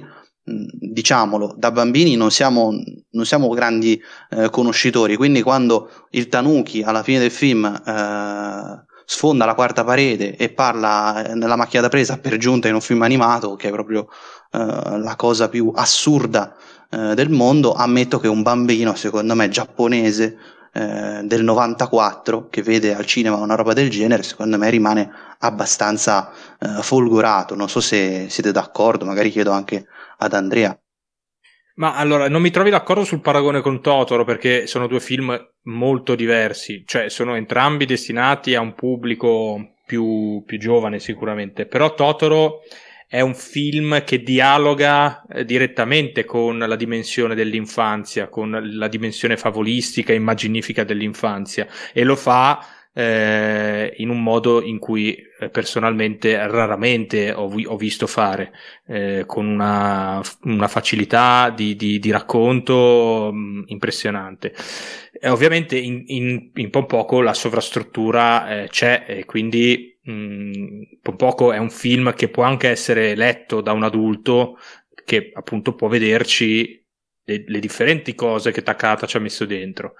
Mm, ed è, forse è lì che nasce la, la difficoltà no? di Mattia, credo, o, o di tanti altri. Eh, al, al, di là del fatto che appunto è un film pr- profondamente giapponese, quindi eh, per comprenderlo appieno bisogna conoscere certe dinamiche, è anche un film che eh, si, si, dibatte fra, fra, questo suo spirito fondamentalmente eh, di impegno civile e politico eh, e invece un contesto più eh, infantile al tempo stesso anche tradizionalista e non è facile coniugare queste cose qui mm, però rimane comunque una grande operazione di mm, mm, che, che, in pochi hanno fatto di, di, di tenta- di tentare di raccontare un Giappone che non esiste più, ma al tempo stesso raccontare perché il Giappone di oggi è così, ecco. Sì, eh, infatti appunto per me l'esperimento, diciamo, se di esperimento si parla, non è non è riuscito, eh, però chiaro che eh, sono in netta minoranza, quindi non posso consigliarvi di non, di non, guardarlo, di non recuperarlo, anche perché anche questo è su Netflix, non abbiamo detto però sono tutti su Netflix, tranne il primo, Una tomba per le lucciole, quindi assolutamente facilmente, eh, facilmente recuperabili. Eh, di frenesia urbana si parla anche eh, nei miei vicini Yamada, film di cinque anni dopo, del 99, e in cui si cambia completamente lo stile della, della tecnica di, di, animazione, si fa un, un, ampio ricorso al digitale, ma in generale ehm, siamo di fronte a una matita quasi fumettistica eh, in, questo, in, questo, film, in cui ci sono una serie di vere e proprie vignette umoristiche di, eh, di quotidianità familiare. Eh, un film anche abbastanza tipico, se vogliamo, proprio per il suo andamento, proprio perché è fatto di questi vari episodi. Eh, che mh, spesso sono anche slegati tra di loro. Eh, questo forse può essere anche un limite alla sua fruibilità, non lo so, lo chiedo a te, appunto Andrea, eh, dicendoci già, introducendoci il film e facendoci, facendo un po' luce su quelli che sono gli aspetti più riusciti e magari anche meno, visto che mi consentirai questo anche un altro dei film minori, sicuramente più riuscito di un poco dal mio punto di vista, però rispetto a Una tomba per le lucciole, Viaggio dei ricordi e Principessa splendente siamo ancora abbastanza distanti. Sì, no, beh, è un film volutamente minore, ecco, non credo che avesse l'intenzione di, di, di, di, farne un capolavoro indimenticato, però è un film che io non riesco a non adorare. Io ho avuto la fortuna di vederlo al Festival dell'animazione di Chiavari, dove era presente Takata stesso, quindi è già di per sé un onore. Ho avuto la fortuna di vederlo la prima volta eh, in originale sottotitolato e questo fa, fa, tanto perché secondo me il doppiaggio italiano mh, fa perdere molto del, della bellezza di Yamada. Eh, allora, Yamada è tratto da un fumetto eh, che è episodico, quindi sostanzialmente riprende quella struttura episodica inserendoci dentro però un ritmo eh, poetico perché eh, si rifà agli haiku giapponesi, no? i versi eh, della, della, poesia giapponese tipici della poesia giapponese. Mm, nel farlo però ha una, propria, una linearità narrativa, cioè quindi ha una sua compattezza, un, racconta una storia, un'evoluzione di una storia e racconta la storia di questa famiglia, in cui penso molti di noi possono comunque per certe cose ritrovarcisi. E quello che mi è piaciuto è stato il grande coraggio di Takata di andare oltre eh, quello che ormai era uno stile definito, no? Ormai quando, quando Yamada è uscito nel 2016, eh, no, nel 2000, cosa dico, nel, nel 99, ormai il, lo studio Ghibli aveva comunque un, um, un suo pubblico, era già stato, um, come dire, definito come uno degli studi di animazione più importanti al mondo, non aveva ancora eh, avuto la celebrazione mondiale che sarebbe poi arrivata con eh, La città incantata qualche anno dopo. Però lui ha, avuto il coraggio di distanziarsi da quello che era stato fino a quel momento il, lo studio Ghibli, da un punto di vista innanzitutto, come dicevi tu, visivo sceglie questa, questa colorazione molto particolare eh, addirittura inizialmente la colorazione è, molto tenue, ci sono delle parti del quadro che sono completamente bianche e tende a riempirsi di colore mh, mm, man mano che la storia va avanti. Anche la scelta del character design è anomala perché mh, mm, eh, rinuncia completamente a quella che fu definita la, la linea eh, di Yasuji Mori, che è, un, è stato un, un, grande animatore che ha mm, influenzato non poco Miyazaki e Takahata e, e che sicuramente definito quello che è la, la linea mh, tipica del character design dello studio Ghibli.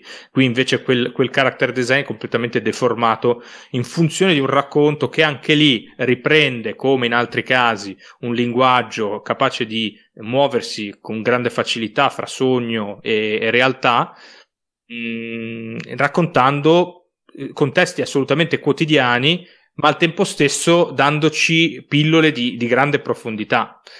Io, per esempio, ho apprezzato moltissimo, non so voi, però io ho apprezzato moltissimo quella sequenza in cui mh, ci sono dei teppisti fuori casa eh, e, la, e, praticamente il padre è costretto a uscire di casa per andare a dire qualcosa a questi piccoli teppistelli. Lì il, il, il taglio di messa in scena è, cambia radicalmente e eh, diventa quasi eh, realistico nel, nel, raccontare quel momento drammatico. Quindi è bello che eh, Takata con Yamada segua anche e soprattutto i sentimenti del, dei suoi personaggi. È chiaro che anche qui ci troviamo di fronte a un, un film particolare, quindi mh, senza la pretesa di, di, essere un film esaustivo da un punto di vista eh, puramente concettuale, però eh, eh, continuo a dire che non era un film facile, non era per niente un film facile. Secondo me lui è stato molto bravo a, a, a, rendere, a renderlo il film che è. Sono, sono, sono assolutamente d'accordo, Jacopo. Sì, faccio un discorso breve e per una domanda a Andrea, perché mh, mm, le tre volte in, nel film in cui eh, spezza lo stile eh, inserendone un altro, eh, sono tre se non erro, a inizio, a fine e a metà. A metà c'è quella che hai citato tu, in cui diventa mh, iperrealista, eh, realista comunque, non, non iper, però siamo, siamo sul livello molto più eh, concreto rispetto a tutto il resto della pellicola, mentre a inizio e fine ehm, diventa surreale in, in, in due sequenze ehm, e in entrambe le sequenze ehm, viene raffigurato un matrimonio che secondo me è il compromesso per eccellenza. Ora, eh, dalla, dalla, pellicola, da tutta la pellicola, io ho percepito un senso di eh, stiamo tutti sulla stessa barca, eh, forse un po' un inno al se vogliamo stare insieme dobbiamo anche sopportarci nonostante tutto, e, e quindi il compromesso all'interno di questa pellicola lo vedo come un concetto fondamentale, quindi anche la, la, l'accettazione del sacrificarsi per l'altro. Eh, quindi domanda da un milione di dollari forse.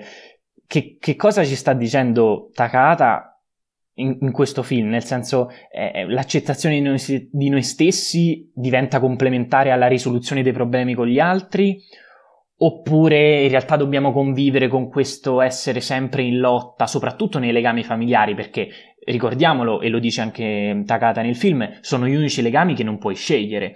E, ehm, e quindi co- come, co- come la spieghi tutto questo, Andrea? Perché io sono curiosissimo della tua visione.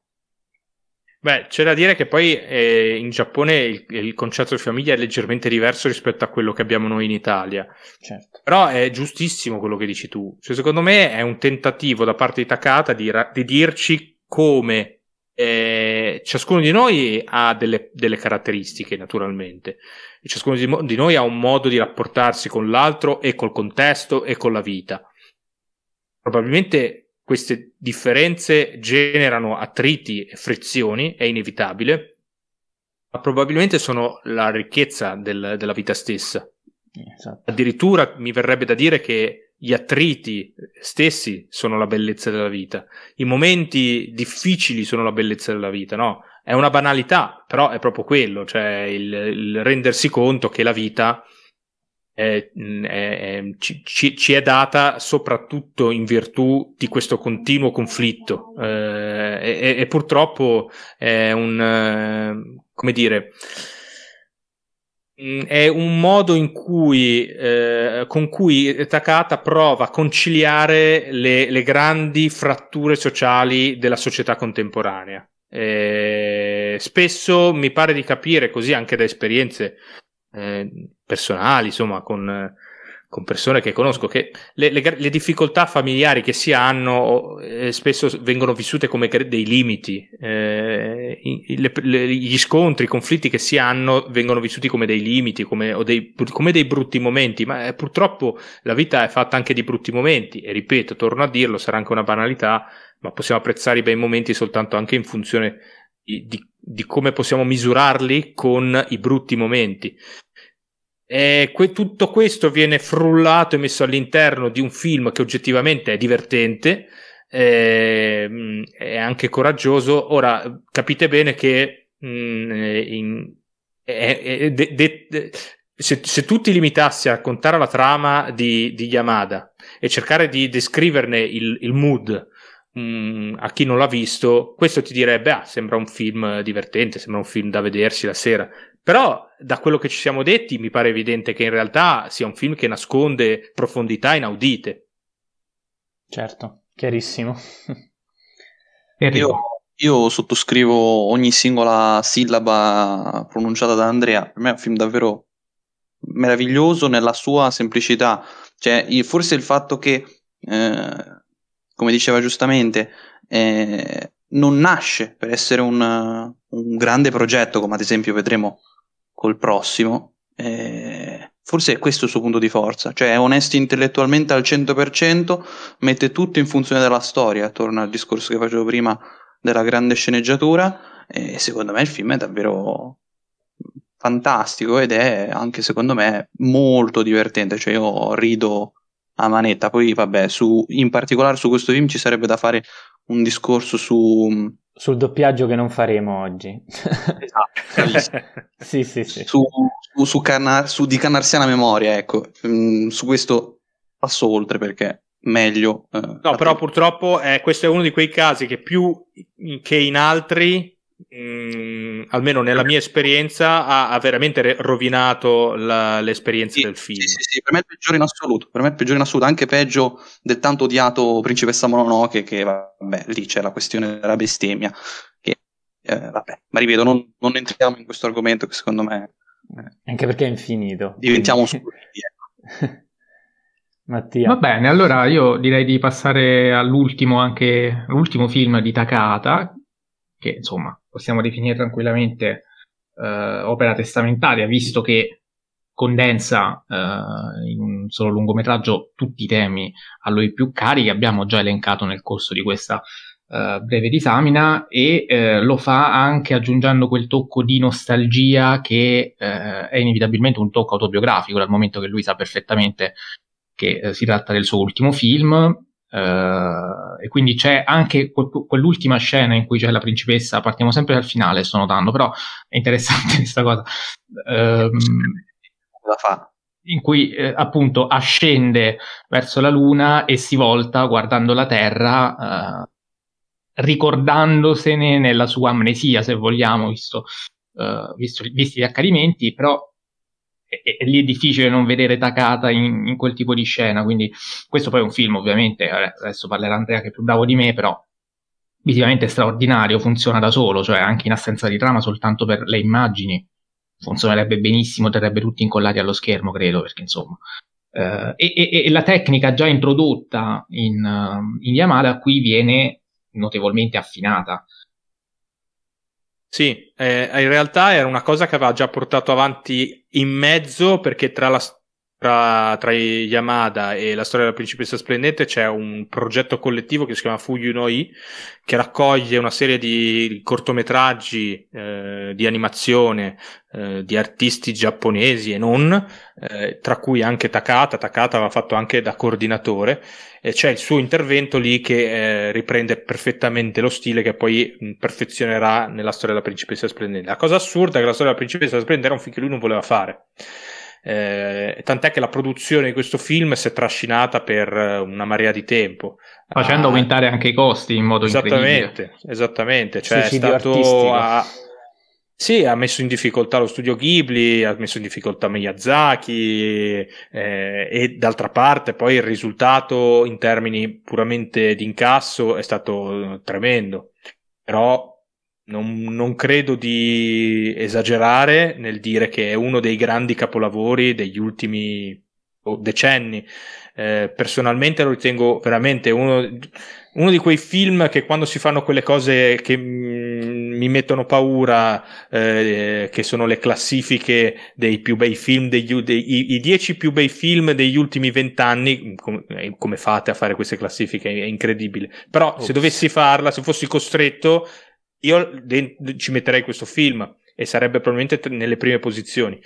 Eh, perché come dici tu, non c'è soltanto una grande storia, eh, una meravigliosa storia che nasce anche lì da una grande eh, tradizione folcloristica giapponese, eh, ma c'è veramente il, la maestosità di, di, di, uno, di, una grandezza che è, che è, lo spettro poi della, della vita all'interno della quale si colloca lo stesso Takahata, perché hai ragione tu, è, è proprio quello il punto cruciale. Al, al, di là del fatto che il film in sé per sé è, è una meraviglia poetica, eh, di, di, di, veramente di, di, rara, di raro coinvolgimento emotivo, però è quello sguardo finale che ti fa eh, comprendere quanta nostalgia ci sia in quello sguardo e quella nostalgia nei confronti della vita è la stessa nostalgia che sta provando eh, Takahata che purtroppo eh, insomma mh, mm, ci lascerà da lì a poco eh, non dico che lo sapesse, ok? Perché lui è venuto a mancare poi nel 2018, quindi circa cinque anni dopo l'uscita di questo film. Però sicuramente c'era la consapevolezza che quello fosse inevitabilmente il suo ultimo film. E in quella consapevolezza c'è anche, ah, non so, l'amarezza di aver raggiunto una certa età e quindi fare i conti con i propri fantasmi, con il proprio passato, con il proprio lavoro anche, con il proprio contributo al mondo. E, ehm, devo dirti la verità, mm, è un film che mi ha emozionato profondamente che continua a emozionarmi profondamente e su cui oggettivamente faccio fatica a trovare anche il minimo difetto. Sì, eh, il tutto mantenendosi sempre fedele a quella che è la sua poetica, come abbiamo certo. giustamente detto. Quindi. E, e, la colonna sonora di Saishi, che insomma qui fa, sì. fa un lavoro veramente assurdo. assurdo. Sì. Eh, questo forse il suo capolavoro. Eh. Secondo me sì. Secondo me insieme a Sonatine, ins- però. insieme a mm, si alza il vento. Secondo me sono le due sue capolavoro. Boh, qui secondo me funziona ancora anno. meglio. Però, Tra l'altro vabbè. dello stesso anno, quindi mazza tu... che maestro pure lui. Sì, e, e, ne approfitto anche per dire ad Andrea che noi sì, i giochi li facciamo, cioè del, delle classifiche, eccetera, ma sono giochi, cioè nel senso veramente sì, un modo, sì, sì, sì, un modo assolutamente sì, sì, goliardico per, per divertirci anche, per, per, prenderci in giro, per stuzzicarci, per stimolare anche discussione per provocarci tra di noi, eh, perché... Sì, eh... sì, sì, ma io in realtà cioè, non era una critica, anzi è, è che io sono in difficoltà. Cioè, no, no, ma lo siamo tutti, cioè, nel senso... Anzi, eh, il problema è che poi c'è chi lo fa sul serio e che magari, ecco, quello sì, è un po' un problema. Però... Eh, qui come, come, fai già solo... Secondo me già fai fatica a, a, scegliere tra Pioggia di ricordi e questo, quindi figuriamo. Eh, esatto, sì, sono sì, assolutamente d'accordo. Eh, vabbè, Jacopo. Sì, io... Ehm Guarda, per me mm, questo film è stato, è stato un'esperienza devastante da, da, tutti i punti di vista. È un film che secondo me non, non, può essere raccontato, quindi per chi ci stia ascoltando e non l'ho ancora visto, recuperatelo prima possibile. Eh, sicuramente è uno dei film più belli, più importanti, cioè più importanti non lo so, ma è sicuramente il più bello, il più meraviglioso eh, de, degli ultimi anni. E, ehm, solitamente io mi vergogno delle mie recensioni anche il giorno stesso della pubblicazione, però eh, volevo dire una cosa che in realtà, eh, cioè parafraso um, una mia vecchia recensione eh, dove dove dicevo che Takata stesso, a proposito del film, diceva dobbiamo tentare di comprendere come vivere in questa terra e come vivere bruciando per il desiderio di essere vivi. E, e, questo per me è un messaggio chiarissimo eh, che in realtà traspare da molte sue pellicole, eh, perché il traguardo e l'obiettivo, se vogliamo, di, della principessa Kaguya, e qui sempre sul finale io, io devo parlare, eh, perché per raggiungere quell'obiettivo lei ovviamente cerca di lottare, lotta continuamente e, e per Takata eh, lottare significa proprio vivere prima di morire e quindi in quel senso la luna eh, nel finale è l'ultimo passaggio vitale della principessa eh, perché una volta appunto accessoriata di, di, quel mantello poi si, si dimenticherà tutto. E quindi per me, per me, rimane veramente un capolavoro mastodontico, sicuramente il mio film preferito di Takata. Ehm, a pari di Si alza il vento, eh, sono i miei preferiti del, del Ghibli. Enrico. Vabbè, eh, questo è un film che cioè, Va visto, ripet- ripeterei, però eh, dico due cose, una personale e una invece sul perché amo il film. Eh, prima quest'ultima, eh, cioè eh, nel finale secondo me, eh, poi sarò magari matto io che sono troppo fissato con Inside Out, ma secondo me nel finale c'è una frase che adesso non mi ricordo purtroppo precisamente, ma c'è un'idea molto simile alla poetica di Pete Doctor, eh, ma guarda caso Pete Doctor ha una poetica secondo me molto vicina a quella del Ghibli come avevo già accennato all'epoca quando facemmo la puntata. Eh, in cui sostanzialmente si dice appunto quella cosa che poi ha descritto molto bene Jacopo. Eh, e poi eh, la seconda cosa invece, opinione completamente soggettiva, io consiglierei di partire mh, mm, a vedere Takata da questo film perché secondo me eh, indubbiamente piace, cioè io ehm, non ho ancora trovato una persona che dice che non gli piace, cioè poi per carità, magari becchi quello che dice che è il film più bello di Miyazaki, ma quello è un altro discorso, perché appunto, come sappiamo, il Ghibli è mm, Miyazaki. Eh, però, secondo me, è un film che uno poi ha voglia di riscoprire eh, l'autore. Secondo me, questo film, che è forse quello più distante a livello eh, proprio strettamente temporale, perché appunto è ambientato in un periodo storico, ehm, poi magari va a riscoprire gli altri film dell'autore e invece scopre che sono molto più vicini ai nostri tempi e quindi anche un po' più comprensibili. Infatti questo forse è, è il film più, più complesso di, di, Takata dal punto di vista eh, di un occidentale, perché ci sono riferimenti ovviamente completamente orientali, è una storia che in Oriente è famosissima, eh, in, tal senso fa specie che all'epoca non eh, floppò alla stragrande. E quindi insomma paradossalmente, se uno parte dal film che è forse più complesso, che però sicuramente piace, perché ripeto, devo ancora trovare una persona a cui non piace, poi magari si va a riscoprire gli altri film, eh, magari gli altri film non li ama come questo, però secondo me è un ottimo punto di partenza.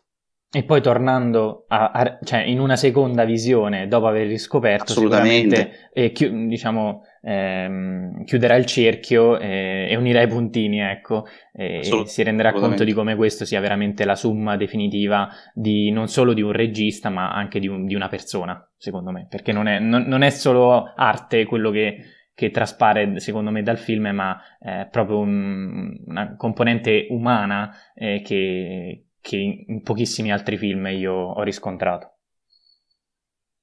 Andrea, se vuoi aggiungere qualcosa, altrimenti ti comincio a leggere i contributi dei nostri ascoltatori. Um, non so se lo consiglierei come primo film. Perché. Ehm, Quale consiglieresti tu? Allora, io sono un fanatico della, dell'ordine cronologico, quindi... Anch'io, però. Perché, ma perché spesso e volentieri eh, nell'ordine cronologico si nasconde proprio un percorso no, del, dell'autore, quindi mi piace vedere qua, quale sia stato questo percorso evolutivo piuttosto che involutivo. Nel caso della storia della principessa splendente è proprio un addio un addio all'arte, un addio a noi, un addio a lui come uomo, un addio alla vita, è, un, è un, proprio un, un, addio definitivo, no? Eh, credo che sarebbe percepito e assorbito in maniera diversa se il, lo spettatore che si avvicina al cinema di Takata avesse fatto un determinato tipo di percorso. Ehm, e poi c'è il rischio concreto che dopo questo eh, non, non si apprezzerebbe eh, sì, esatto, sì. è talmente definitivo. Però... eh, oggettivamente io eh, raramente mi, mi, mi, espongo in maniera così radicale però se si ama il cinema non si può non amare la storia della principessa splendente. Quindi mi dispiace per gli spettatori che diranno che è un brutto film mm, ma evidentemente no, no, no. non amano il cinema evidentemente. Possono disiscriversi sono... da questo podcast per eh, esatto no ma sono d'accordissimo. E anch'io sono uno che sostiene di base l'ordine cronologico, però eh, la mia idea è eh, uno parte da questo film, lo ama per forza, ripeto, cioè se no veramente appunto non ama il cinema e poi tanto alla fine la seconda visione scappa, cioè quando arrivi eh, ai miei vicini Yamada non è che dici ah beh la storia della principessa l'ho già visto, secondo me te lo rivedi e, e forse godi ancora di più della prima visione, quindi tutto qua, cioè di base. Va bene, allora, eh, ci hanno scritto in diversi, intanto c'è eh, l'intervento accennato, a cui aveva accennato prima Enrico di Autumn Freedom alias S.K, che ci dice una tomba per le lucciole, il suo film di guerra preferito, Um, poi La principessa splendente tra i migliori film degli ultimi vent'anni e Yamada, un film ottimo. Um, ci ha scritto anche Luca Edoardo Bottillo uh, che ci fa, cioè una domanda a cui forse abbiamo già parzialmente risposto in occasione di una tomba per le lucciole, però la giro da Andrea ehm, e ci dice se per De André dall'etame nascono i fior, la poetica dell'infanzia di Takahata si può dire che nasce dalla guerra? Mm, no, mm, cioè forse la sua esperienza personale, per, mm, però credo che lui volesse raccontarci quanto, quanto assoluta sia la, la purezza di, dell'infanzia, perché eh, attraverso gli occhi di un bambino eh, ci si pone nei confronti del mondo eh, in una maniera eh, completamente diversa, anche in un contesto drammatico e tragico come quello della guerra. Scusatemi, mi viene in mente sc- in una scena di una tomba per le lucciole quando c'è un, un uomo morto e, e, se non erro eh, la, la, la, bambina eh, dice sta dormendo e, sì, e il fratello fa, sì. fa, finta di niente, insomma. Eh, cioè già solo questo secondo me riassume tutto quello che ha detto Andrea. Esattamente, sì, sì.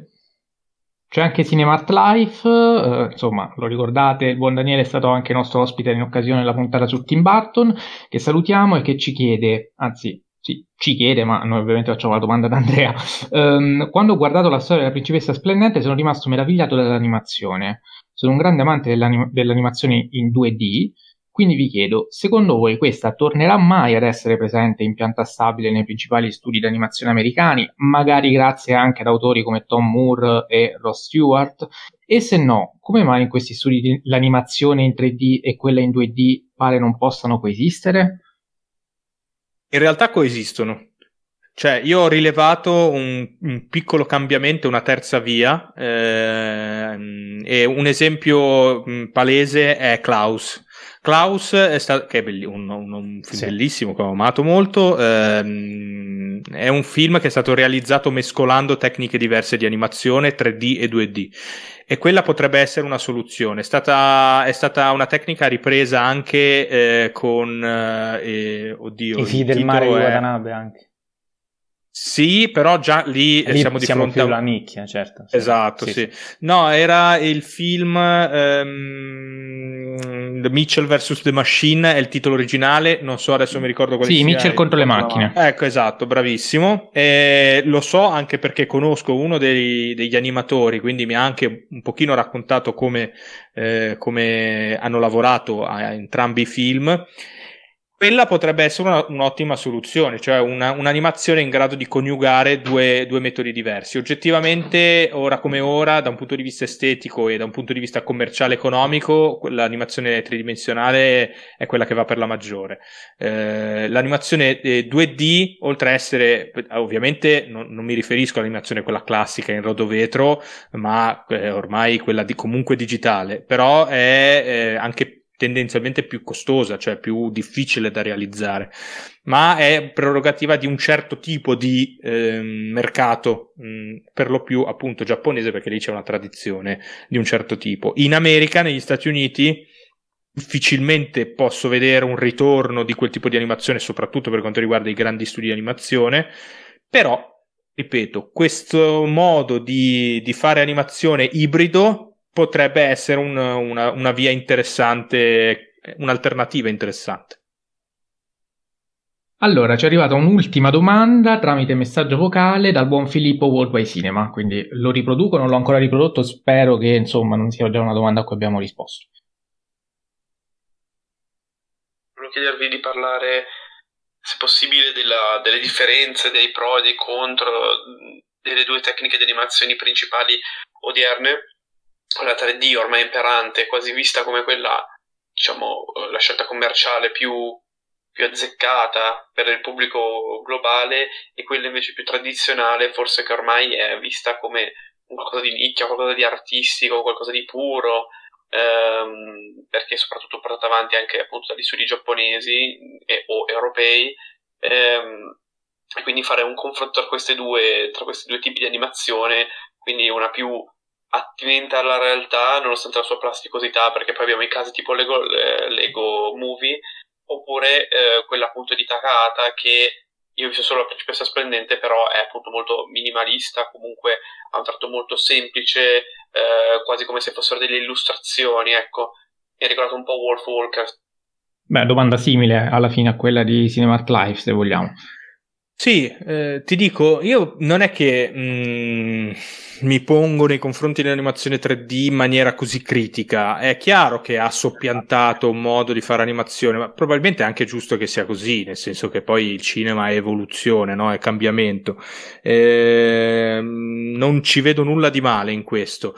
Mi preoccupa magari la scomparsa di un certo tipo di animazione ed effettivamente l'animazione più classica, quella in 2D, quella proprio disegnata, è al momento prerogativa di, di pochissimi, eh, pochissimi autori che vivono quel tipo di animazione nella sua forma più nobile e intellettuale, quindi automaticamente un po' più di nicchia. Tom Moore è uno degli esempi più interessanti, anche perché effettivamente si ricollega molto all'estetica e all'etica di, dello studio Ghibli eh, perché è uno di quelli che ancora sceglie di fare animazioni di un certo tipo raccontando le storie in un certo modo. Però è anche un'anomalia, non è mm, effettivamente un, uh, la, la normalità. Io quello che mi auguro dall'animazione perché io credo che l'animazione sia il linguaggio eh, ci- cinematografico che abbia più potenzialità e che ci abbia più dato contributi nel corso degli ultimi 50, 60, 70 anni in termini di mm, potere immaginifico.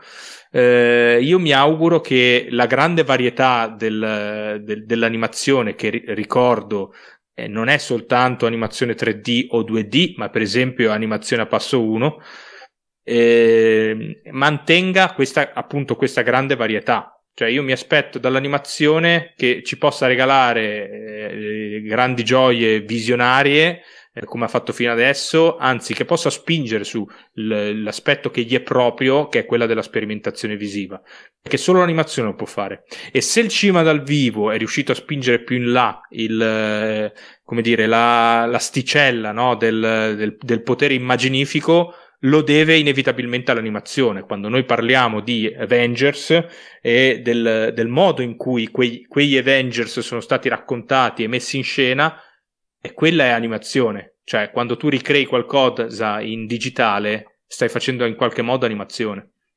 Certo, e guarda, mi inserisco io per farti una domanda, poi probabilmente ce l'ha Enrico e poi così tiriamo le somme, insomma, e chiudiamo. E, um, si è parlato di eredi da sempre, dell'eredità del, dello studio Ghibli in particolare, ehm, studio che di eredi almeno secondo me per ora non, non sembra averne lasciati. Eh, secondo te è necessario che che, le, che diciamo questo, mm, questo, lo studio Ghibli rimanga una parentesi meravigliosa che però è destinata a chiudersi se già non si è chiusa, eh, cioè sicuramente si è, si è già chiusa eh, e poi si chiuderà definitivamente con, con l'addio di, eh, di, Miyazaki, speriamo più tardi possibile. Ehm, oppure c'è la possibilità di, ehm, di ripartire prendendo da, da, dallo, studio Ghibli, dallo studio Ghibli eh, quindi mettendosi eh, sopra le spalle di, di, questa, di, queste produzioni veramente meravigliose e, e, cercare di non replicare, però ricreare qualcosa magari di simile, eh, oppure al contrario, appunto, secondo te, meglio abbiamo questo, c'è stato questo periodo, c'è stato lo studio Ghibli, chiudiamo, mettiamo un punto e, e facciamo qualcosa di nuovo. Eh, guarda, questa è la domanda che mi fanno più spesso, quindi sono abbastanza preparato perché tendo a replicare la stessa risposta. Allora, eh, no, è una parentesi. Cioè, non è una parentesi, è un'esperienza, come, come, come deve essere. Sì, sì, ecco. parentesi, scusami, parentesi non in senso mm, diminutivo, ma nel senso... No, no, no, no sì, sì, sì, certo, sì, sì, no, intendo dire che eh, quando si, si pensa no, ai potenziali eredi, quando mi chiedono ma qual è secondo te l'erede di Miyazaki, qual è secondo te l'erede di Takata? A parte che, vabbè, bisognerebbe aprire noi veramente una parentesi su, sul perché eh, morto Miyazaki e l'esperienza del Ghibli morirà con lui e, e ha a che fare con il, il suo eh, costante desiderio di accentrare su di sé il potere creativo delle sue opere, no? Però certo. quello è un altro discorso ancora. Io credo che come in tutto, eh, e, e, come d'altra parte, non a caso, la storia della principessa splendente ci, ci insegna, eh, eh, noi dobbiamo goderci il, come dire, il, di, anzi essere grati di, del fatto che abbiamo avuto questo grande dono che è appunto stato lo, lo studio Ghibli. E, ehm, esauritasi quell'esperienza, ci sarà probabilmente qualcos'altro. Eh, quindi mm, la, la, questo costante desiderio da parte nostra, ma mi ci metto in mezzo anch'io, no? da parte di tutti, di cercare sempre degli eredi, probabilmente perché abbiamo un grande timore nei confronti del, del futuro, no? cioè, in generale di, di cosa sta diventando il cinema, cosa sta diventando l'arte. Però la storia ci insegna che sostanzialmente il cinema ha saputo sempre, eh, in maniera costante, ripensarsi, ricodificarsi e rigenerarsi, in forme sempre nuove, eh, con alti e bassi, ma andando eh, sempre avanti e stupendoci ogni volta di più. Eh, quindi io considererò lo studio Ghibli come un momento splendido, bellissimo della storia del cinema e della storia dell'animazione in particolare e inevitabilmente si concluderà con la morte dei suoi, eh, de- delle, delle, due anime eh, che sono appunto Takahata e Miyazaki. Bene, Enrico. Ottima risposta. Grazie. Per chiudere Enrico. Eh, no, io volevo giusto collegarmi un secondo alla questione di prima su, su 3D e 2D. Innanzitutto sono contentissimo che eh, anche per Andrea il 3D non è il male nel mondo, come a volte leggo. Eh, e poi soprattutto secondo me eh, in termini di poetica, quindi proprio anche collegandomi alla questione eh, del Ghibli eh, quando morirà Miyazaki, che fine farà, comunque secondo me la poetica del Ghibli ha contaminato, secondo me, la poetica Pixar e eh, anche appunto Tom Moore che sempre di più devo assolutamente recuperare i primi due lungometraggi perché ho visto solo Wolf Walkers che ho amato ovviamente. Mm. No, lui è un grande autore, in effetti è veramente... È solo un peccato che faccia così poco. sì, sì, sì.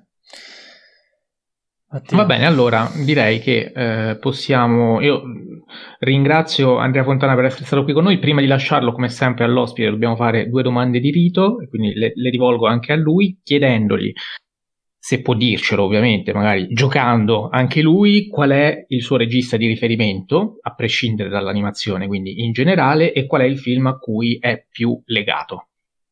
Ah, l'hai fatta due, apposta. Due assolutoni che adesso... Esatto, l'hai fatta apposta. Hai saltato direttamente la classifica e ne hai chiesto uno soltanto. No? Esatto. Soffro, soffro tanto. No, dai, eh, non, non, lo so, non saprei dirti. Magari perché... rispondici, ecco, ti aiuto. Dacci un nome che magari non è tanto noto, che magari va riscoperto, che magari così uno diverso dai soliti noti, sia di film che di regista.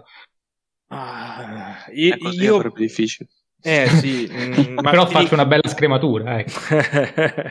no, allora io ho un rapporto mio personale no, con alcuni autori perché ho avuto delle, cioè, hanno contribuito in maniera importante a definirmi come, come persona, ad, a, ad avvicinarmi al mondo del cinema e a cambiare radicalmente il mio modo di intendere no, la, eh, la, vita e, e questo eh, è un contributo a cui, insomma, de, per cui devo, devo ringraziarli.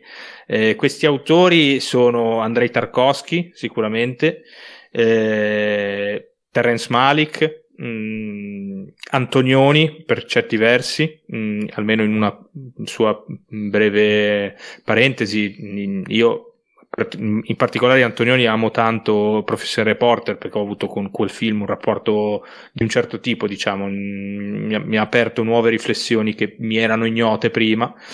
Eh, e inevitabilmente proprio anche per la mia storia di, di saggista eh, Takata e Miyazaki hanno avuto un ruolo molto molto importante Va bene, ci hai detto anche un film, quindi è stato assolutamente esaustivo. non ti, non ti torturiamo ulteriormente. Va no, bene, allora, se, se, dovessi dirti un film di Tarkovsky, probabilmente ti direi Stalker, ma in realtà eh, lo specchio che ho rivisto recentemente per, per via di, di, un, di, un, di, un, saggio che dovevo scrivere per un catalogo di, un, eh, di una rassegna. Eh, cavolo, eh, lo specchio è veramente un film veramente incredibile. E, e, e, sono molto legato alla sottolinea rossa di Malik, però eh, ritengo Tree of Life un'opera straordinaria e incredibile, coraggiosissima. Sei stato perfetto, impeccabile, assolutamente. Io ti ringrazio per essere stato qui con noi e per averci appunto eh, così gentilmente eh, concesso la tua eh, esperienza eh, di, di, saggista, di critico e per aver quindi impreziosito in questo modo la nostra puntata. Quindi grazie Andrea. Ah, grazie a voi, è sempre un piacere insomma, immergermi in, in discussioni cinefile, quindi grazie, grazie davvero. Saluto e ringrazio anche il buon Jacopo Castiglione. Ciao Jacopo. Ciao a tutti e viva Fellini. Saluto e ringrazio anche Enrico Bacciglieri. Ciao Enrico. Ciao a tutti, ringrazio anch'io Andrea e viva Takata, visto che insomma, importante. È vero, è vero. Saluto e ringrazio tutti voi, vi ricordo che potete trovarci sulle nostre pagine Instagram, la mia Stalle K, quella di Jacopo Cinema Doc e quella di Enrico Enrico Bacciglieri. Vi invito ulteriormente a seguire anche il buon Andrea in tutte le sue uh, iniziative, nei suoi canali e vi saluto, ci sentiamo il prossimo lunedì.